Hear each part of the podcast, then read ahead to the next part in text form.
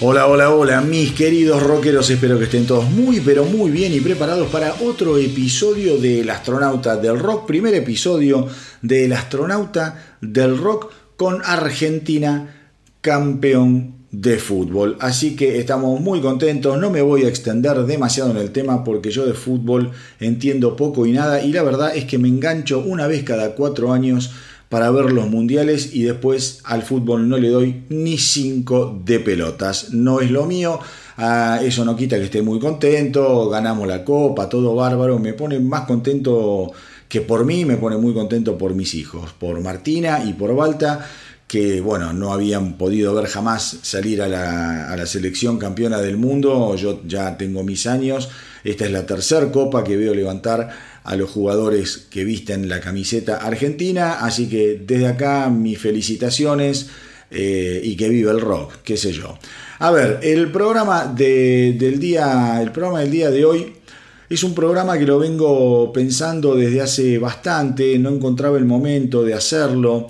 Eh, va a ser el primero de una serie de programas que le voy a estar dedicando Em, digamos, un poco a profundizar la carrera de algunas bandas que usualmente no están consideradas como netamente rockeras. Eh, ¿Por qué la primera entrega es ahora? Porque yo ya les vengo comentando que diciembre viene medio mortadela como todos los diciembre, ya las ediciones más importantes del año pasaron y lo que queda es un poco la cola del cometa, la la, resaca de lo que no salió en el año. Ya a partir de mediados de enero, fines de enero, la cosa se va a empezar a reactivar. Así que vamos a volver a la lógica del astronauta del rock como siempre. Pero esto, esto que estoy comenzando hoy, no es algo que lo vaya a hacer por única vez. Em, a ver, yo les cuento cómo se me ocurre esta idea. Em, en lo que fueron mis últimas vacaciones, yo cuando estoy de vacaciones generalmente me gusta mucho salir a correr y qué sé yo, a caminar a la mañana temprano como un loco solo y voy escuchando siempre música, permanentemente. Y casi sin querer, de casualidad, en las últimas vacaciones, como les decía, me dediqué a, a repasar la discografía de un grupo de bandas que a mí me encantan y que usualmente están agrupadas, etiquetadas, identificadas con estilos eh, que muchas veces son denostados por aquellos que deciden no ir un poco más allá de las denominaciones antojadizas y muchas, muchas veces malintencionadas y crueles con las que estas bandas son estigmatizadas por eh, algunos medios especializados. Yo tengo la suerte de ser un tipo muy ecléctico, muy abarcativo. Desde chico escuché muchísima música. A mí me podés poner eh, un álbum de Genesis, un álbum de Yes, después uno de Van Halen, uno de ACDC, uno de, qué sé yo, de The Police, otro de alguna banda punky. Me copa, me copa la música con todo y disfruto y me gusta descubrir y ustedes ya lo ven muchas veces acá en el astronauta o en los especiales voy de un lado para el otro, te clavo un especial de Testament y después hacemos uno de The Police y está todo bien. Creo que eso es, es, lo más lindo que uno tiene a la hora de, escuchar música, que las canciones son como pequeñas semillas que van germinando y te hacen ver distintas, distintas cosas, te hacen eh, sentir de distintas, de distintas maneras. Entonces, como les digo, en las últimas vacaciones estuve escuchando a esas bandas que quizá están catalogadas de maneras un poquito crueles, ¿viste? Les dicen que son bandas de soft rock o lo que es peor, de yacht o de yacht rock, ¿viste? Esas bandas de cruceros, pero que cuando las escuchás con detenimiento eh, descubrís que tienen mucho más para ofrecernos que el puñado de baladas quizá edulcoradas que lo llevaron a lo más alto de las preferencias del público. Eh, pero lo que muchos, lo que muchos desconocen es que detrás, detrás de esas baladas amables, algunas de esas bandas extienden sus raíces hasta los caudalosos ríos subterráneos del rock and roll. Como siempre digo, la diferencia está en quien escucha y en las ganas de ir un poquito más allá de lo que los medios no sirven en bandeja. La inquietud y la curiosidad, mis queridos rockeros, no tengan ninguna duda, son las herramientas más valiosas y útiles a la hora de internarse en la frondosa jungla musical que hoy en día, gracias a Dios, tenemos eh, ahí nomás, a mano, al contacto de un dedo, de un clic. Entonces me pareció interesante comenzar con esta campaña reivindicadora, por así decirlo, eh, que lo único que intenta es poner en evidencia y echar luz sobre lo que sería algo así como el lado oscuro de la discografía de algunas bandas, de algunas agrupaciones. Pero antes de empezar, creo que sería bueno también hablar un poco sobre lo que se conoce o lo que se entiende como soft rock o rock suave.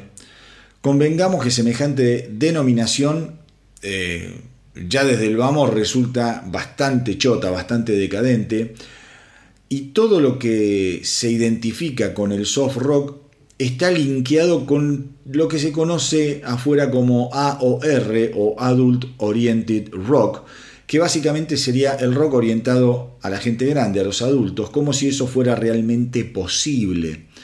Porque si vos lo pensás, eh, es una denominación bastante pelotuda, bastante ridícula y prácticamente imposible de catalogar. Eh, porque, digo, no hay una fórmula adulta per se por llamarla de alguna manera. Generalmente sucede que cuando las personas se ponen grandes simplemente eligen escuchar aquella música que escuchaban cuando eran jóvenes. Entonces, con ese criterio, el día de mañana, eh, Motorhead, qué sé yo, Sex Pistols, Iron Maiden, tranquilamente podrían ser consideradas como bandas AOR. De hecho, hoy en día podrían ser consideradas como bandas de adult rock. ¿Mm? Porque son bandas legendarias legendarias que tienen fans de más de 50 años, no tenga ninguna duda. En este caso, para colmo, tampoco serían de soft rock, pero sí de adult oriented rock.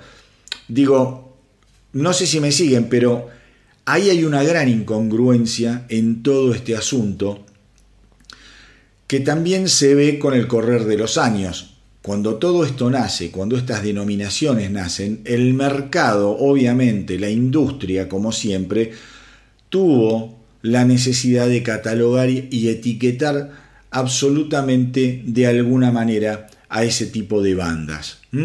Convengamos entonces que cuando hablamos de soft rock estamos refiriéndonos a bandas y artistas que se dedican a producir quizás lo más suave que puede ofrecer el rock. ¿Eso es cierto? Sí, es cierto. El soft rock tiene como origen una derivación eh, que viene más quizá del lado del pop, del pop eh, de finales de la década del 60. El soft rock está muy enraizado en la tradición de ciertos cantautores, como pueden ser, qué sé yo, un Cat Stevens, un Neil Diamond, Elton John, bandas como los Bee Gees, como The Hoolies, todos artistas de primerísima línea, eso también lo quiero aclarar, que de alguna forma se pasaron y se pararon en la vereda de enfrente del naciente y más filoso hard rock, que a comienzos de los 70 estaba haciendo estragos, ¿no? con la fuerza de un verdadero huracán. Entonces, si existía el hard rock, era lógico que el mercado izara también la bandera del soft rock, como si. Como si fuesen dos ejércitos. Bueno, el mercado tiene esas cosas y las sigue teniendo, obviamente. O estabas en la trinchera del soft rock o estabas en la trinchera del hard rock. Gracias gracias a Dios, la gente es bastante más inteligente y puede consumir lo que quiere, como quiere, en una gran batidora musical que los hace felices. Lo vemos hoy en las, en las playlists de Spotify, en las que tengo yo, en las que tienen ustedes. Seguramente tienen playlists en donde mezclan un poco de todo o tienen distintas playlists con distintos estilos que las van escuchando de acuerdo al caso. Pero en su momento, como poco a poco, eh, les digo, se fueron dividiendo las aguas, había obviamente bandas que eran contundentes. Led Zeppelin, Black Sabbath, Deep Purple, ACDC, Kiss, Monrose. Entonces el soft rock se fue transformando en el hogar de un puñado de artistas que por algún motivo no eran ni tan creíbles para el establishment, ni tan respetables. Por ejemplo, y escuchen las bandas, y escuchen los artistas, The Carpenters, no sé si ustedes lo han escuchado, a esa banda legendaria de los hermanos Carpenter, háganlo. John Denver, un solista como Barry Manilow que se ha cansado de vender discos, una genia como Barbara Streisand, una banda como Bread, Carly Simon, inducida este año en el Rock and Roll Hall of Fame, o la genia de Carol King. Y esto es solo por poner algunos ejemplos. Esos tipos podían, esos tipos y esas tipas, podían vender eh, una millonada de álbumes y ocupar innumerables horas en las radios. Sin embargo, nunca, nunca pertenecerían al reino de los rockeros puros y respetables, a la realeza. Eso es obra del mercado, eso es obra de las etiquetas, no tengan dudas. Obviamente, con el correr del tiempo, todos esos artistas que les mencioné terminaron perteneciendo a lo más grande del Olimpo de la música. Hubo un puñado de artistas que corrieron quizá con mejor suerte y que si bien no proponían nada demasiado estruendoso, eh, se las arreglaron para lograr el respeto del público, del resto de sus colegas, del mercado. Estoy hablando de gente como Fleetwood Mac, Billy Joel, los Doobie Brothers, Jefferson Starship, Elton John, Chicago. Digo, consiguieron llegar prácticamente de inmediato a ese altar al que los otros artistas que les nombré recién les costó muchísimo, muchísimo tiempo más, décadas. Pero hubo otras bandas, otros artistas, que aún en su época dorada jamás lograron acariciar el respeto de los medios especializados en rock o del público rockero que eh, si los disfrutaban lo hacían en secreto, dando también origen al término guilty pleasures o placeres culposos. Obviamente y por suerte con el correr también de las décadas muchas, muchas cosas se pusieron en su lugar y hoy lo que antes era vergonzante resulta ser, eh, ¿cómo les podría decir? Algo honroso, algo admirablemente vintage. Mm, esa palabra vintage es como que a todo lo tiñe de cierto encanto. Sin embargo, como suelen decir, no hay nada peor que una primera mala imagen, que una primera mala impresión. Y es por eso que seguramente son muchos los que nunca se atrevieron a darle una segunda oportunidad a ciertos artistas. Pero no quiero alejarme del tema de las, eh, de las etiquetas, porque justamente esas denominaciones del mercado son las que en definitiva terminan generando esa estigmatización de la que les hablaba al principio sobre algunas bandas que por el simple hecho de haber sido incluidas en tal o cual categoría ven de pronto encorsetado prácticamente todo su legado, toda su historia. Y si pensamos en el mundo digital y en los servicios de streaming que generan playlists, como les decía antes, eh, como una forma de facilitar el consumo de música, el asunto se pone cada vez, cada vez más jugoso. Está lleno de playlists, Spotify te pone playlists, te pone categorías permanentemente, permanentemente. Y eso muchas veces aleja, aleja al público de escuchar y de descubrir cosas maravillosas. Pero quizá la mejor manera de resumir y ejemplificar esto que estoy diciendo sea metiéndonos en el barro para comprobar lo antojadizas, injustas y ridículas que suelen resultar eh, esas etiquetas, como el soft rock, el yacht rock, el adult oriented rock, para que, digamos, eh, ¿cómo les podría decir? Para eso vamos a tener que imaginar la siguiente situación. Ponele que hay un pibe, un chico fanático de rock, entra por la razón que sea a la lista de soft rock de Spotify y escucha, eh, no sé, Histeria de Def Leppard.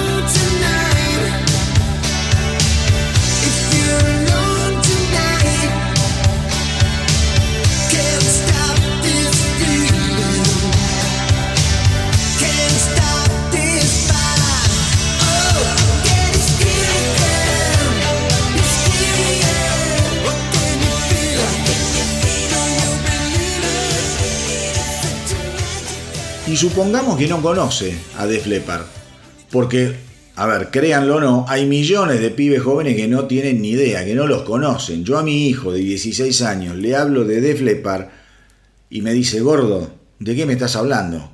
No los conoce. Inmediatamente, sin embargo, en su cabeza, Def Leppard queda ubicado en el casillero del soft rock, porque Spotify incluye a Def Leppard dentro del soft rock. Y nada nos asegura que la inquietud, la curiosidad de este pibe que se metió, lo lleve a indagar, a descubrir que en realidad Def Leppard es una de las bandas más increíbles que haya dado la historia del rock en los últimos 40 años, por razones como esta.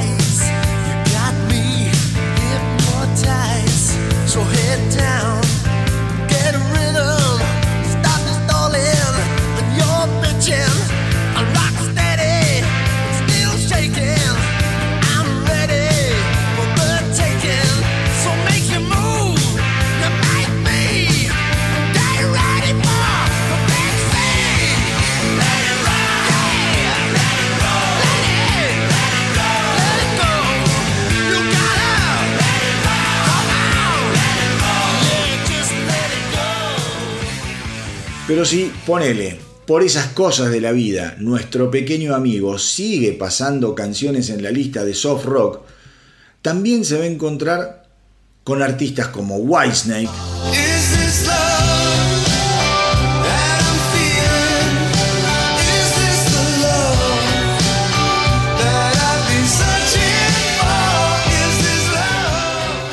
Aerosmith.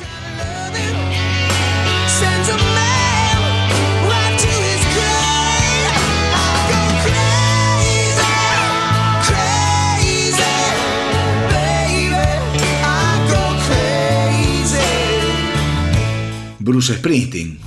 Same sad story, that's a fact. One step up and two steps back.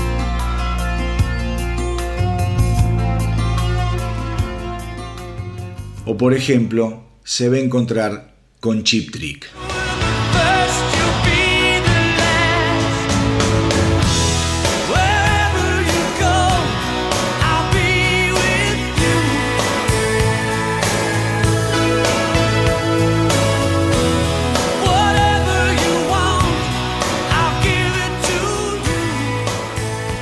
Podríamos seguir. Se puede encontrar con Queen ¿eh? y le van, le van a aparecer, qué sé yo, Heaven for Everyone. Le va a aparecer Angie de los Rolling Stones. Y así. Porque Spotify, con su famoso, famoso algoritmo, te etiqueta canciones bajo un nombre, bajo una categoría, que muchas veces aleja a la gente del verdadero corazón de la banda musical de tal o cual banda. Podría seguir poniéndoles ejemplos, pero eh, digo, hasta el cansancio. También sé que me podrán decir que el criterio pasa por las canciones y no por las bandas. Ok, te lo tomo, pero que alguien me explique qué tiene de soft rock Angie, o Ginny's Garagan, o Is This Love. En todo caso podemos hablar de baladas de música lenta, de power ballads, pero jamás de soft rock. Porque el soft rock, como les digo, está considerado una mala palabra para un montón de gente, cosa que también es un error. Está claro que traté de elegir ejemplos bien grotescos y de artistas hiper conocidos que por más eh, de figurar en esta lista difícilmente sean considerados los representantes más importantes del soft rock, aunque no necesariamente semejante categorización sea imposible porque aquellos que no conozcan tanto de música o por los que están comenzando a involucrarse con el rock no van a ser demasiados distingos. Por eso les digo, la inquietud, la curiosidad es lo que nos salva.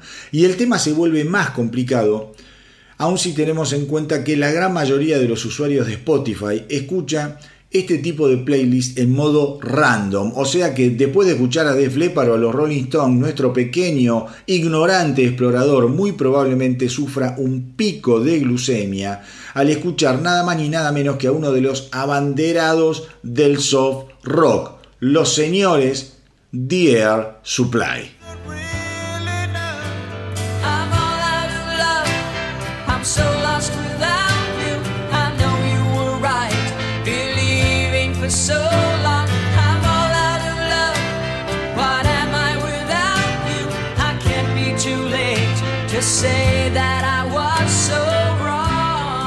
Y solo para que quede claro, otra vez lo voy a decir, no tengo nada en contra del rock más suave o más tranquilo, sin embargo creo que ciertas denominaciones y categorizaciones llevan a muchísima gente a no indagar o ir un poco más allá de la obra de ciertos artistas que muy probablemente los sorprenderían. Entonces, hoy, la primera de esas bandas, menospreciadas por muchos, que quiero desgranar con ustedes es quizá una de las más identificadas con el soft rock.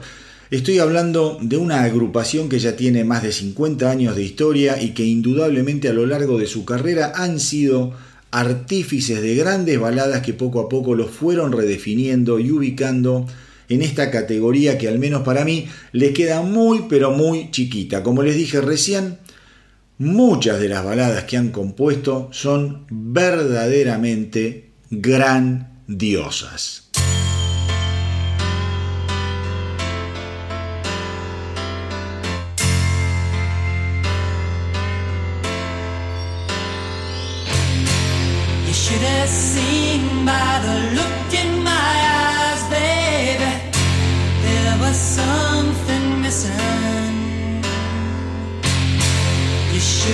Known by the tone of my voice, maybe, but you didn't listen. You played dead, but you never. Instead, you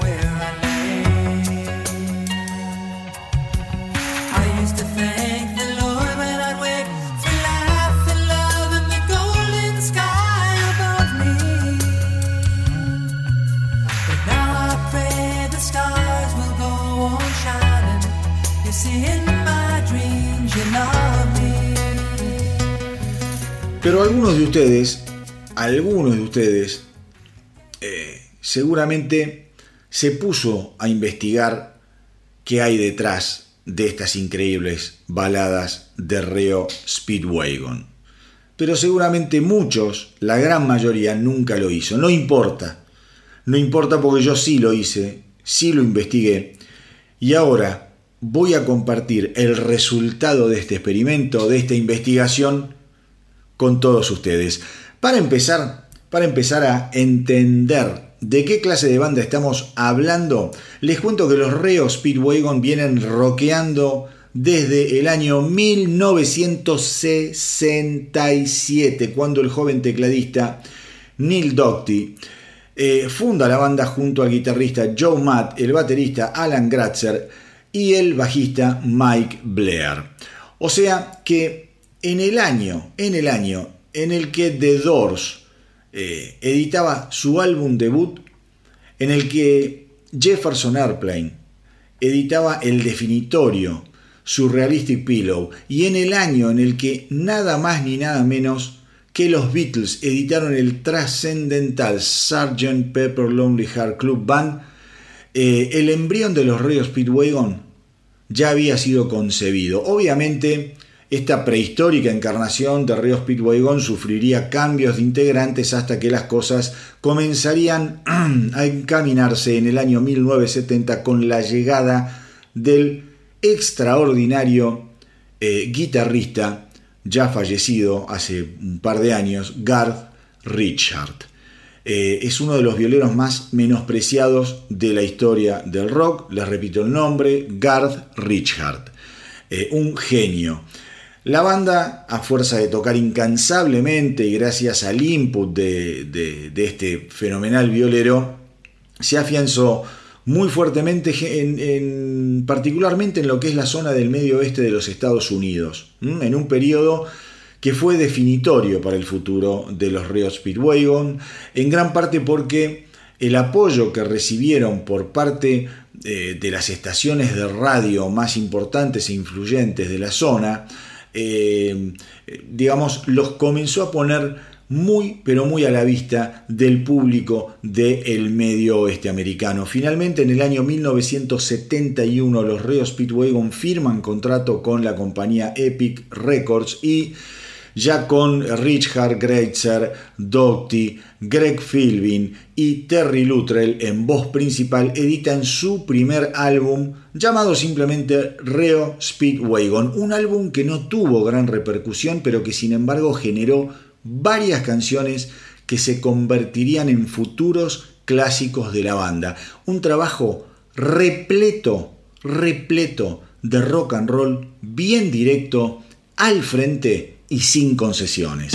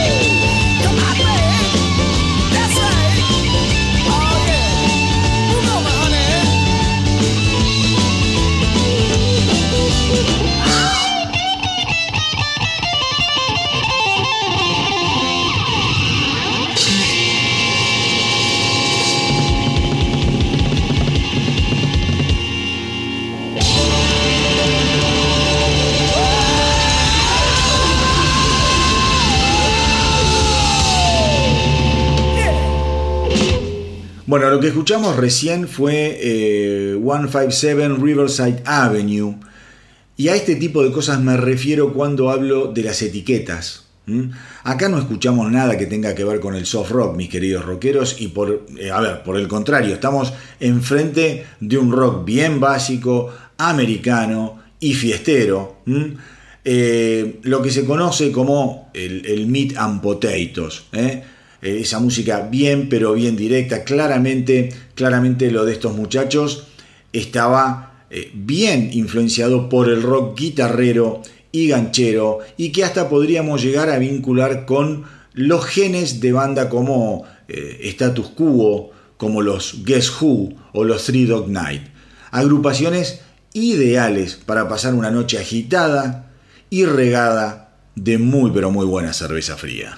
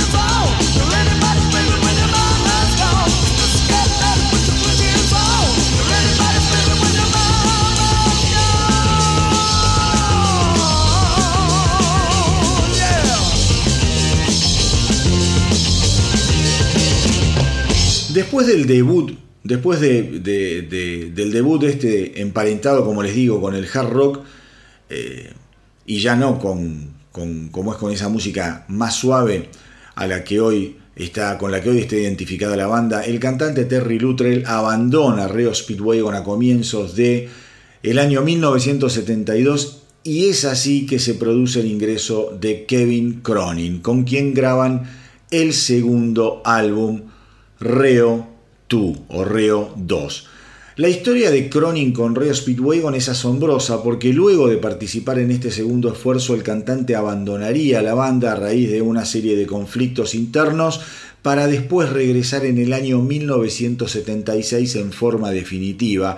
Es más, hoy en día, hoy en día todavía sigue eh, siendo el cantante y el líder de hecho de la banda. Definitivamente eh, lo de Kevin Cronin en Reo Speedwagon fue un verdadero cimbronazo, un verdadero cimbronazo y como les digo, hoy continúa en, la, las filas de Reo Speedwagon y el único miembro fundador que continúa hoy en la banda es el tecladista Neil Doughty.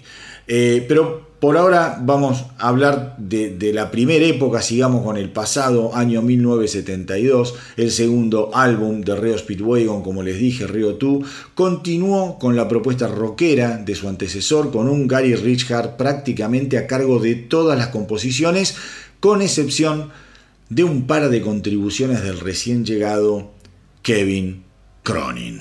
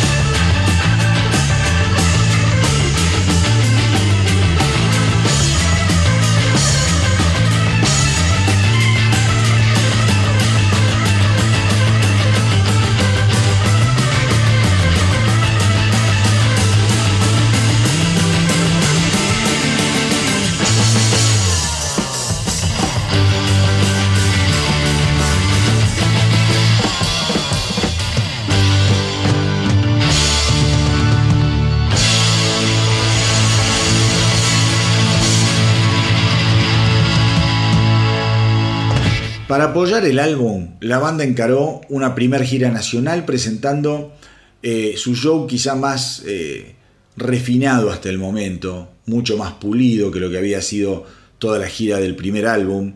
Eh, y el, el álbum, digamos, también fracasó. Fracasó rotundamente a pesar de ser, a mi entender, una clase magistral de hard rock y de rock de guitarras. Un trabajo, por decirlo de alguna manera, muy picante, repleto, repleto de riffs irresistibles y de puro, puro rock americano. Y si no, si no me creen, escuchen esto.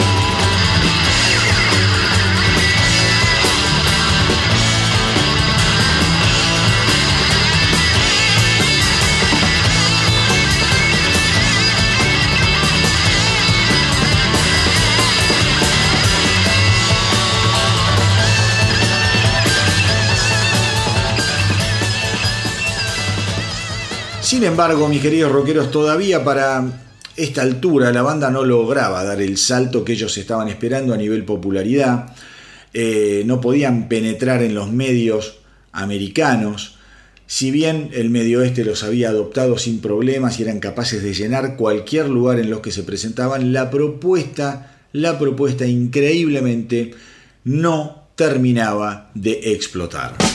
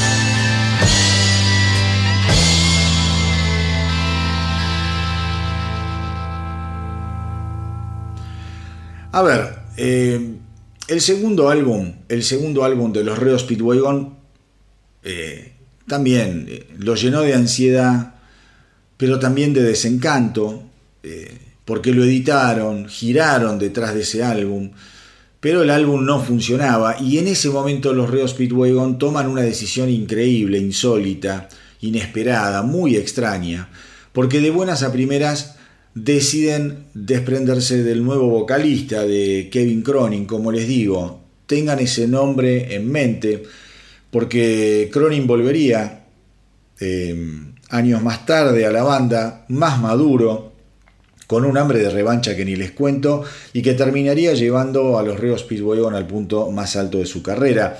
Pero de eso ya les digo, ya vamos a ir, ir- ir hablando en un ratito. Cronin es reemplazado por Michael Bryan Murphy y con él graban el álbum Riding the Storm. Un álbum compuesto otra vez eh, en su totalidad prácticamente por eh, Gary Richard y que tiene la particularidad de contar todavía con dos canciones compuestas por eh, el expulsado Cronin. Estoy hablando de Moving y de It's Everywhere. El álbum, el álbum llegaría a un modesto puesto número 171 dentro de lo que es el ranking de la Billboard, pero generaría uno de los primeros clásicos de la banda, una de sus canciones más emblemáticas y que aún hoy tocan en vivo, la poderosa e inquietante Riding the Storm Out.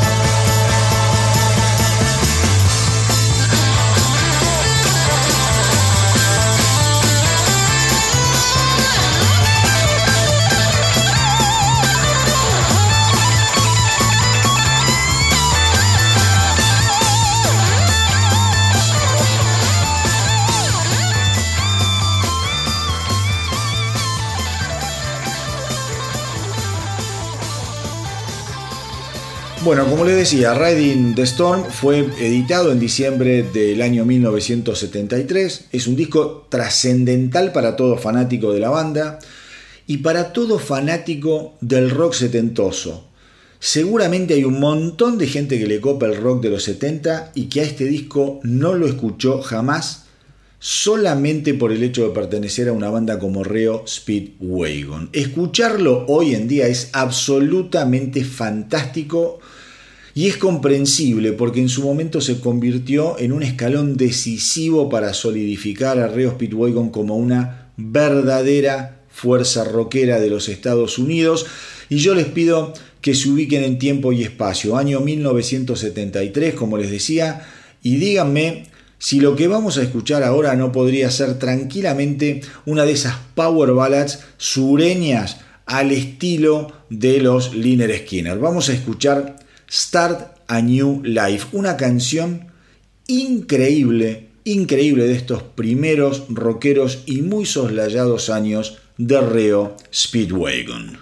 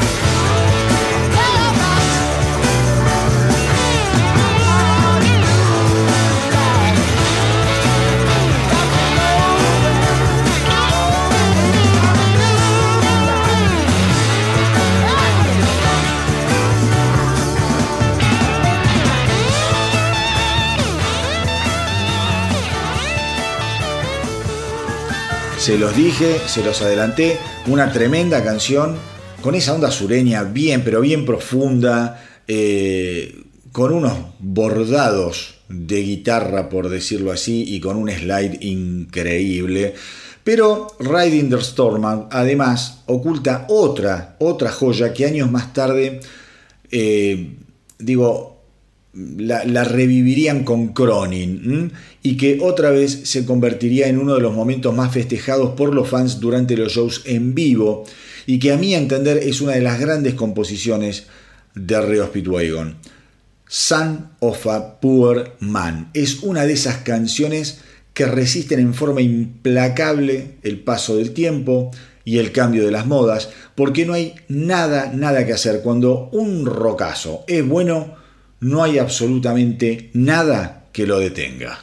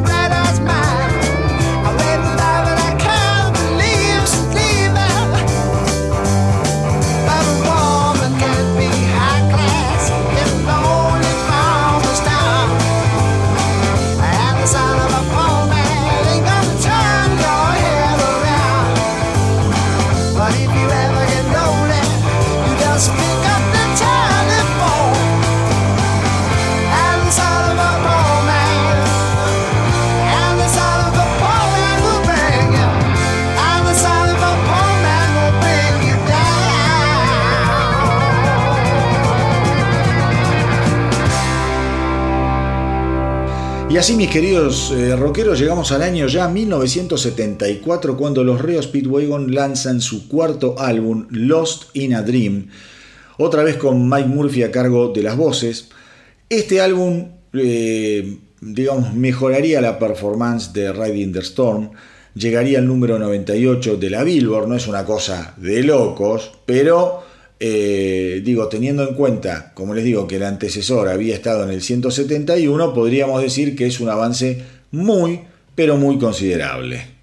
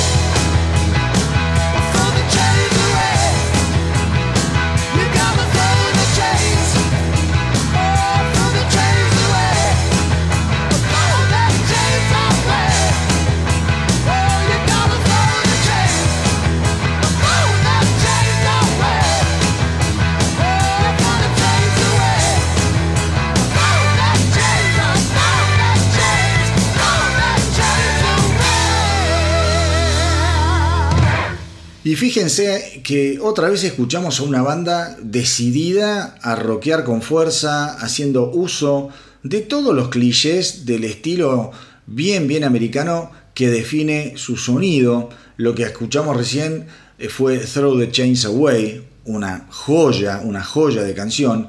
Eh, y se hace bien claro cómo los Ríos Speedwagon estaban absolutamente imbuidos en el sonido característico de lo que fueron los años 70, en donde el blues y el rock se fundían con una naturalidad asombrosa para producir un estilo que reinó, podemos decir, hasta finales de la década para lentamente ir convirtiéndose en otra cosa.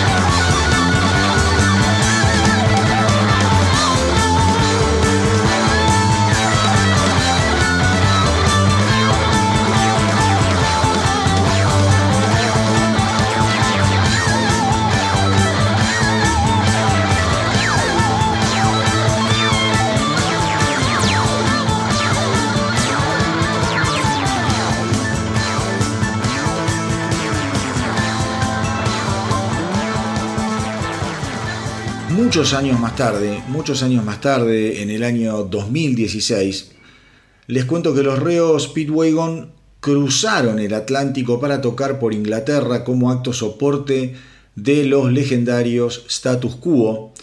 En una entrevista que le hicieron en ese momento a Kevin Cronin antes de subirse al escenario, eh, iban a tocar en el Manchester Arena, el cantante admitió que, eh, visto en perspectiva, sentía que cruzando la historia de ambas bandas, mucha de la producción de Reo Speedwagon tenía, tenía varios puntos en común en contacto con la obra de Status Quo. Y a decir verdad, creo que el tipo tuvo razón.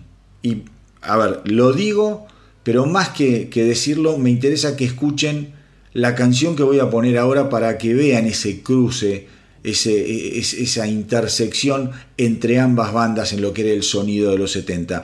Vamos con este temazo, Sky Blues.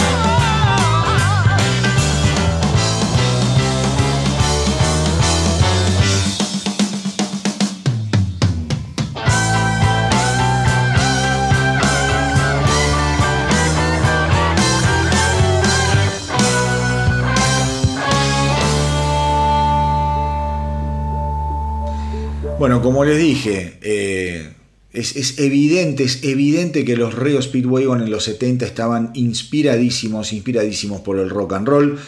Eh, bueno, como le- les dije antes también, Sky Blues, el- lo que acabamos de escuchar, pertenece también al álbum Lost in a Dream. Otra de las canciones ocultas, eh, eh, digamos, y pasadas de largo en la historia de Reo Speedwagon, que para el año 75 eh, ellos sentían literalmente que estaban estancados, producían, grababan, giraban, eran capaces de llenar cada lugar en el que tocaban, pero sus álbumes estaban quedando en el olvido eh, más pronto de lo que ellos hubieran esperado y no lograban tener una buena rotación en todo lo que eran las emisiones, eh, emisoras de radio. En ese contexto es que editaron This Time We Mean It, un álbum en donde las responsabilidades compositivas estaban un poco más equilibradas entre eh, Gary Richard y Mike Murphy. Y quizá por eso el álbum, digamos, es un álbum que denota eh, cierta tensión creativa, mientras las canciones de Richard eh, resultaban más enfocadas en un estilo duro de rock americano, las canciones compuestas por Murphy se pierden en un intento por llevar a la banda hacia una vertiente, digamos, más abierta, más relajada. El álbum, el álbum fue eh, producido por Alan Blasek y el señor Bill Simsky. Este último es un gran productor que trabajó eh, toda la vida con los Eagles, con The Eagles, durante la década del 70, y de hecho mucho de This Time We Mean It tiene que ver con el sonido de los Eagles, al punto eh, de que los reos Speedwagon incluyeron, incluyeron el tema Out of Control de los Eagles en este álbum del que estamos hablando.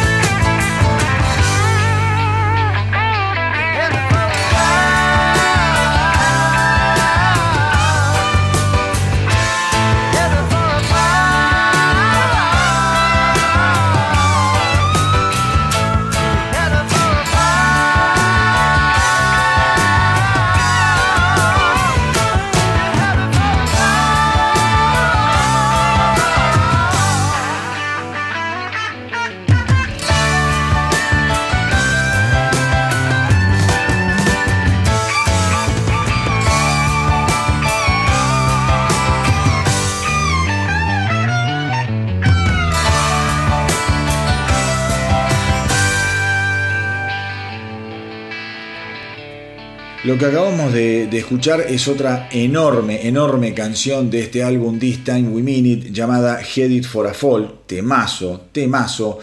Eh, el álbum llegaría al puesto número 74 y claramente eh, marcó el agotamiento de una fórmula que no terminaba de cerrar.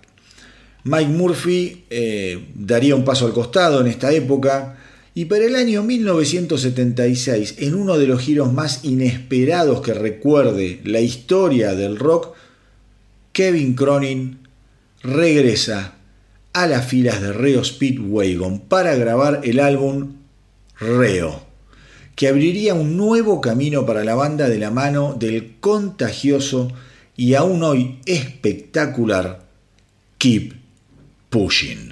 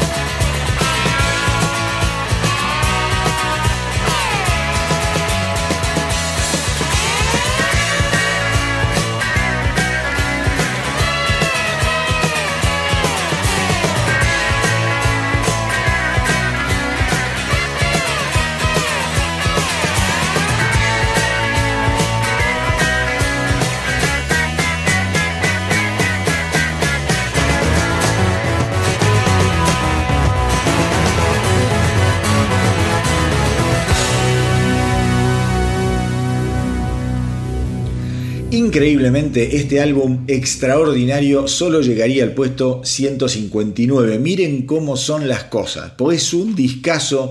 La canción que acabamos de escuchar, Keep Pushing, es un clásico dentro de la historia del rock americano y de la carrera de los Reo Speedwagon. Yo les aseguro que ustedes van manejando eh, por los Estados Unidos escuchando cualquier radio más o menos de rock y Keep Pushing hoy suena como si fuese un estreno. Es una canción enorme en los Estados Unidos, enorme. Pero bueno, el álbum no le fue bien, llegó al puesto número 159, quizá eh, porque representó un cambio bastante marcado en el sonido de la banda, que se alejó ya del clásico hard rock para darle entrada a un factor trascendental que definiría gran parte de la historia futura de los Reo Speedwagon. Eh, me refiero a que si antes las guitarras eléctricas eran la base de apoyo, ahora esa responsabilidad estaría a cargo de un sonido más cristalino, más acústico y no tan distorsionado. Eso lo acabamos, lo acabamos de escuchar en Keep Pushing, que es un tema con muchísima fuerza, eh, pero en donde el sonido, el sonido ya no es tan eléctrico, tan, eh, tan rocker. Eh, y vean, y vean si no sucede esto mismo que les digo con otra gran canción llamada Any Kind of Love.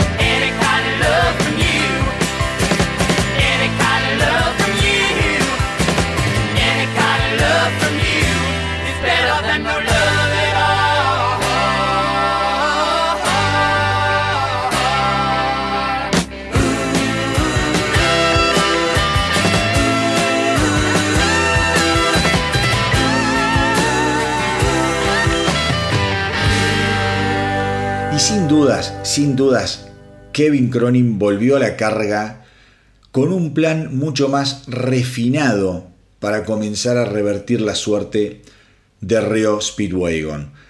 Compositor astuto, efectivo, con una voz capaz de hacerle frente a cualquier estilo, estaba claro que al momento de rockear podía hacerlo sin problemas, no solo como compositor, sino también como intérprete. La llegada, la llegada de Cronin fue providencial para la propuesta de los reos Pete para que la propuesta comenzara a subir los escalones que hasta ese momento le eran demasiado resbaladizo, quizá como para establecerse como una de las grandes bandas de rock de los Estados Unidos de Norteamérica.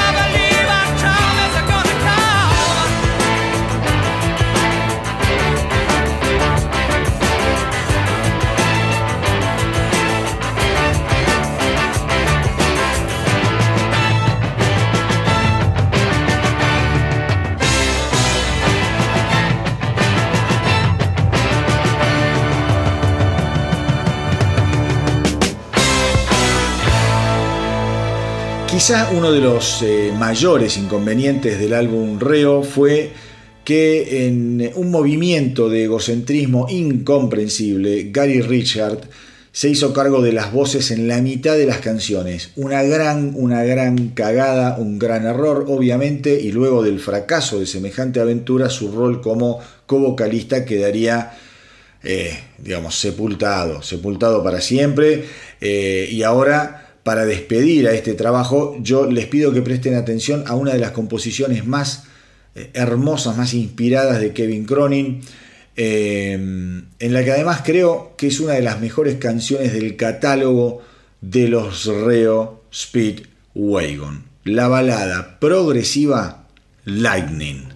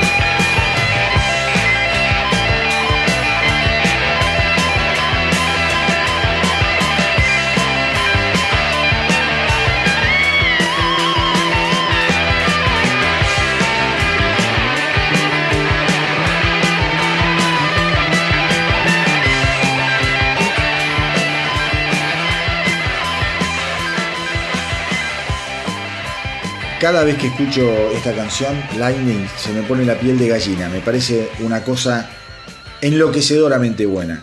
Enloquecedoramente buena. Una cagada, son esos temas que están ocultos, como les digo, hay que, hay que revolver, muchachos. Hay que meterse, hay que meter la mano en el barro, porque la verdad que uno descubre cosas que son fabulosas, fabulosas. Yo les estoy dando un, qué sé yo, una pinceladita nada más, una pinceladita nada más para ver si pican eh, con los años 70 de los Reo Speedwagon. No los dejen pasar porque no se van a arrepentir. Eh, a ver, sigamos con la historia, porque más allá obviamente de que la vuelta de Kevin Cronin no había dado un resultado fabuloso en cuanto a lo que es la notoriedad de la banda ni el resultado de las ventas del álbum Reo, estaba más que claro que el nuevo input de Cronin había sido fundamental para el futuro sonido de la banda, que ya a esta altura comprendía que poco a poco debía ir alejándose del hard rock para convertirse en una agrupación más orientada a las radios FM. Sin embargo, sin embargo, antes de dar ese giro copernicano, por decirlo de alguna manera, los Reo Speedwagon se propusieron dejar testimonio de su sonido más crudo y afilado con la edición de un álbum doble en vivo verdaderamente sensacional llamado You Get What You Play For, editado en el año 1977 y que no pueden, no pueden dejar de escuchar. Es una lección de rock and roll y que este álbum marcaría el final de un ciclo y el comienzo de una nueva era. Por eso es como un disco de quiebre. Dijeron, bueno, vamos a grabar un álbum en vivo para que quede registro de nuestra historia hasta acá. Pero después del comienzo de la nueva era y todo esto que un poquito les, les soslayé recién, les voy a seguir hablando. Ahora, ahora, escuchen, escuchen esta canción en vivo porque es demoledora. Vamos con Reo Speedwagon y Like You Do.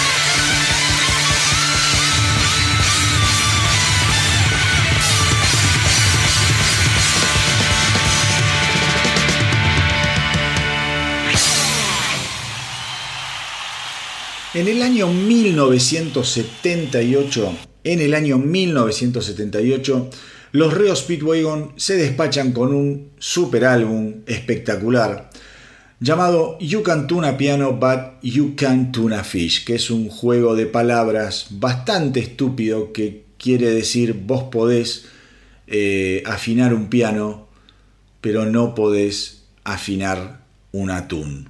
Es un juego de palabras que se entiende más en americano, en inglés digo que en castellano, pero bueno. Hoy en día ellos dicen que es uno de los peores, de los peores nombres que se le pudo ocurrir en toda su carrera, igual que la tapa del disco, que es una verdadera vergüenza. Se convierte así este álbum en el séptimo eh, registro de estudio de los Reo Speedwagon.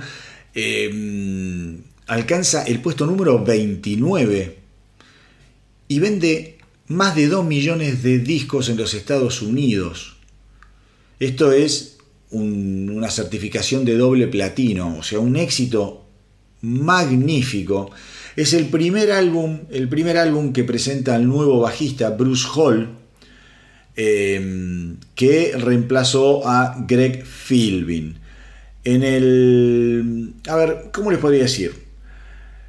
En este álbum, en este álbum vamos a encontrar a, un, a una banda absolutamente, absolutamente enfocada en lograr el éxito. Enfocadísima en lograr el éxito con un eh, Kevin Cronin inspiradísimo, eh, con canciones como Roll with the Changes, otro, otro eh, de los clásicos que aún hoy la banda sigue tocando en vivo. Cronin también ataca con Time for Me to Fly, una cosa espectacular. ¿Mm? Eh, después hay un tema muy pero muy lindo grabado o compuesto, mejor dicho, entre Cronin y Richrath, que se llama Say You Love Me or Say Goodnight, que cierra el álbum. El álbum realmente es espectacular. Ha tenido, de las, en su época, tuvo de las mejores críticas. Eh, All Music le había puesto, por ejemplo, de 5 estrellas, le clavó 4. Y es un álbum que muestra ya a la banda decididamente, decididamente, como yo les digo, en el camino, en el camino hacia la gloria.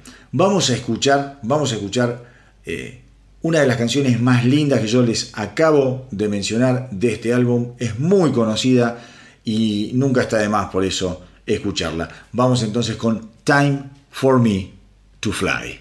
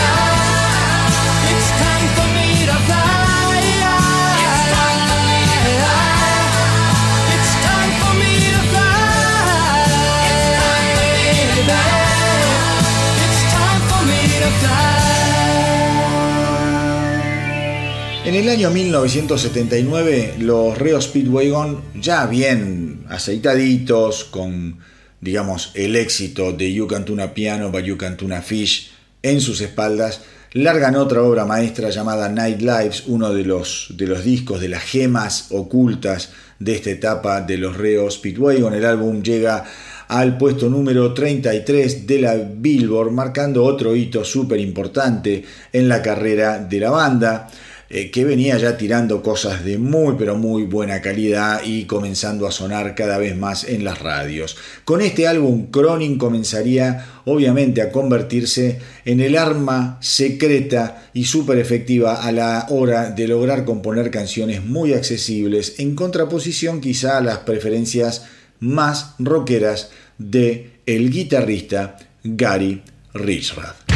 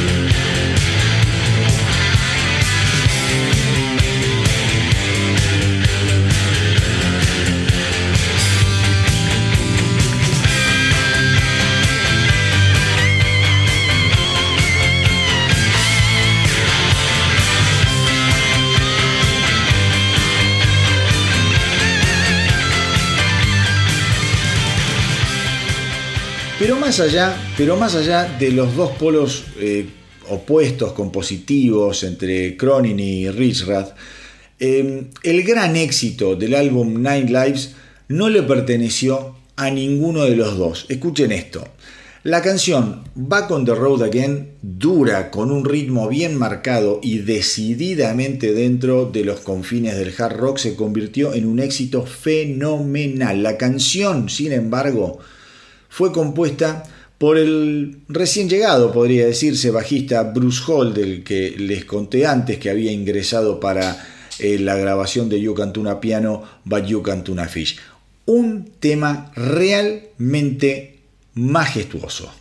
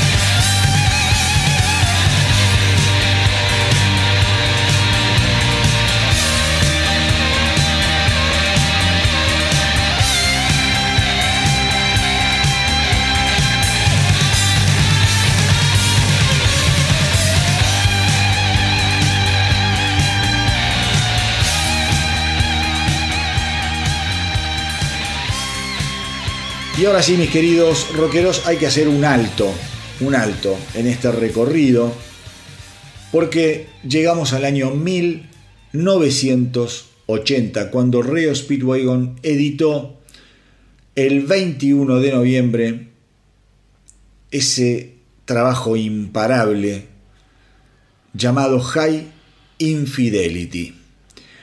Y algo así, digo, no se da por casualidad.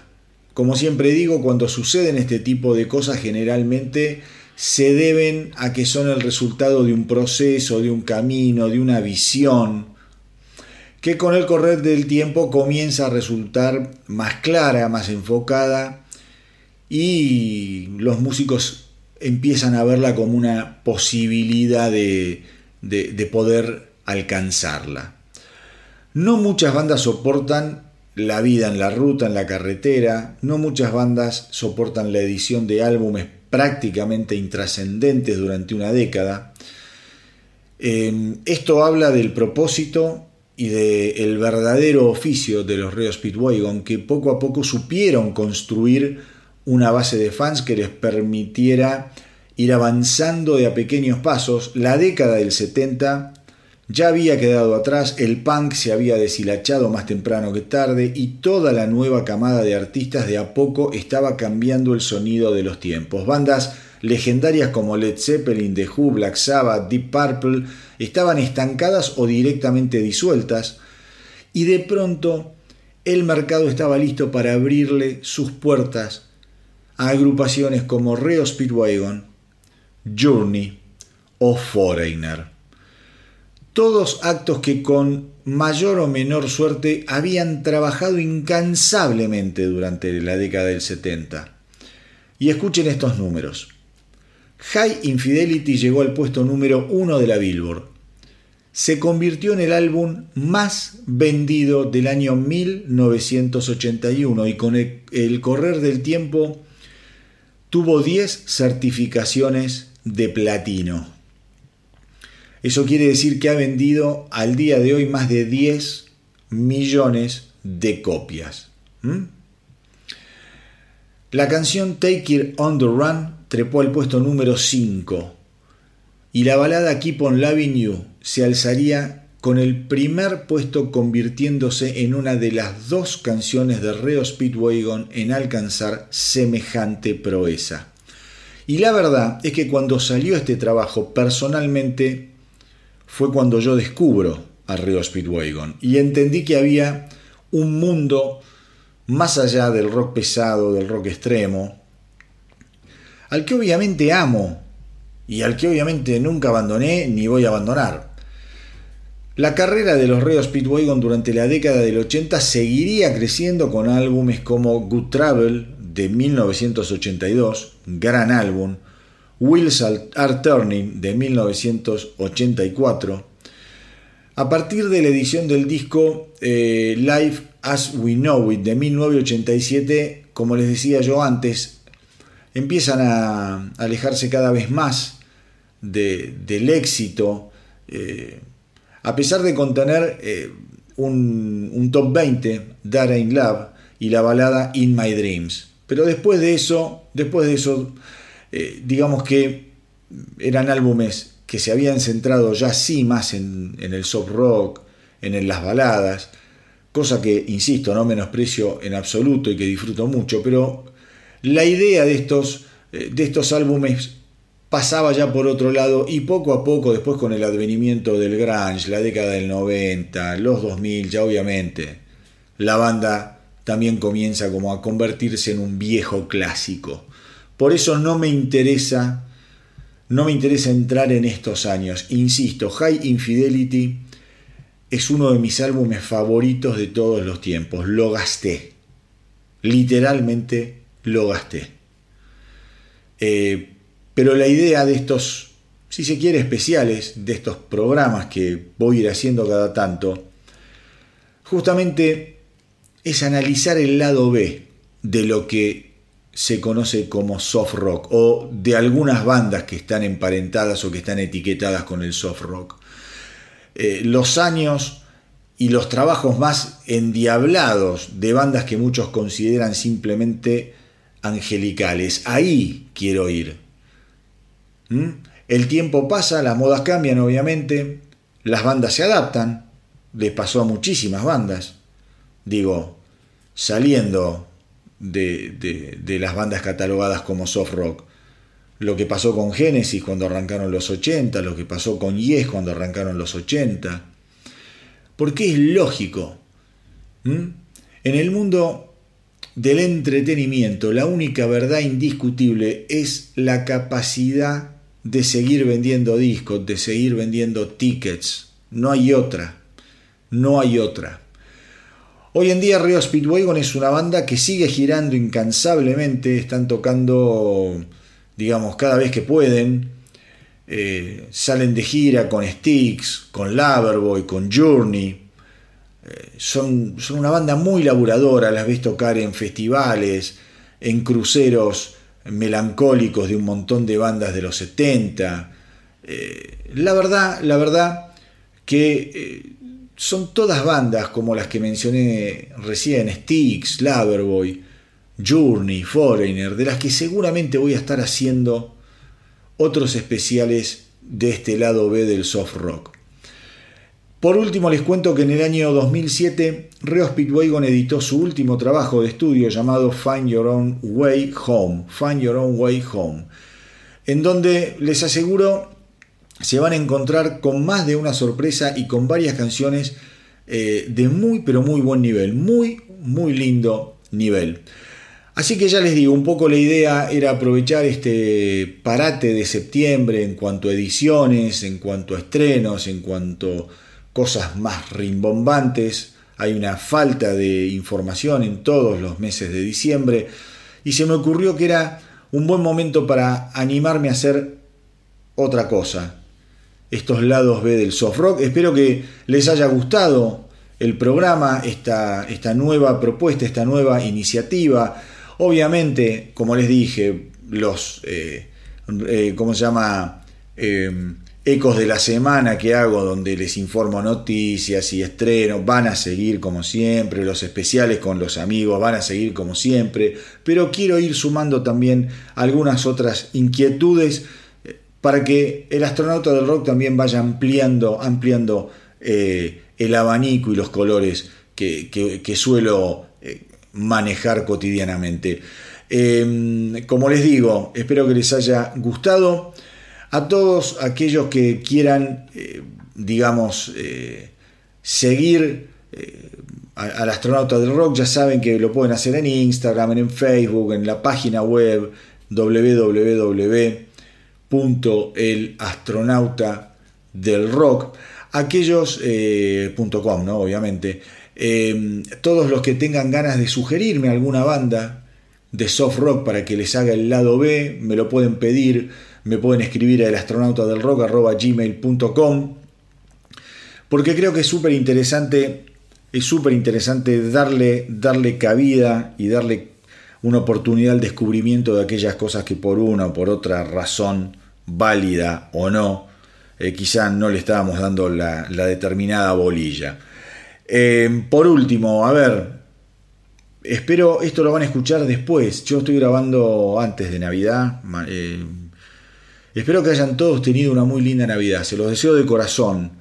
Que hayan pasado un- una noche buena acompañados con, con familia, con amor, con amigos y que la Navidad también, ese almuerzo de Navidad donde uno sigue comiendo como un lechonazo porque sobraron cosas de la noche anterior y seguís brindando y ya no dan más con tu vida, pero espero que la pasemos, que la pasen bien, que la pasen realmente, realmente bien. Eh, ha sido un año Ha sido un año difícil en la Argentina. Muy difícil. No quiero andar en el tema. Eh, los que me conocen, los que siguen el astronauta, saben que yo cada tanto tengo alguna manifestación sobre política. Saben lo que yo opino de la política en general y de este gobierno de mierda en particular. Y yo creo que los argentinos nos merecemos algo mucho mejor en una época de fin de año, en una época de Navidad, en una época de, de, ¿cómo les podría decir? Sí, de fin de ciclo, que son todos los fines de año. Yo creo que todos hacemos balances y todos pedimos cosas.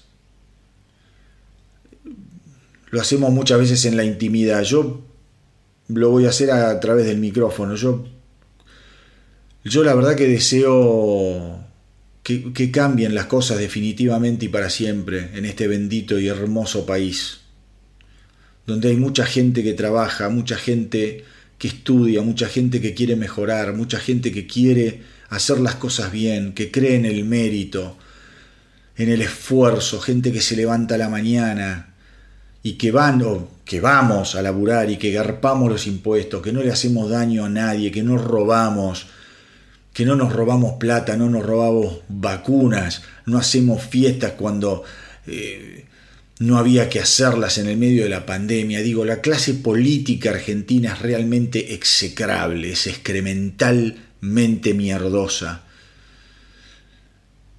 Mi deseo, mi deseo, mi mayor deseo para el año que viene, quizá esto hasta lo tendría que decir en el próximo programa de, del astronauta del rock, pero lo quiero decir ahora y capaz lo digo de nuevo, no sé, pero estoy tan caliente, estoy tan angustiado con lo que fue este año, con lo que fueron estos últimos años de la Argentina. Mi deseo, mi deseo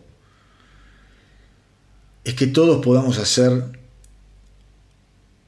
un acto de sinceridad, más allá de las ideologías, más allá de, de quién votó a quién.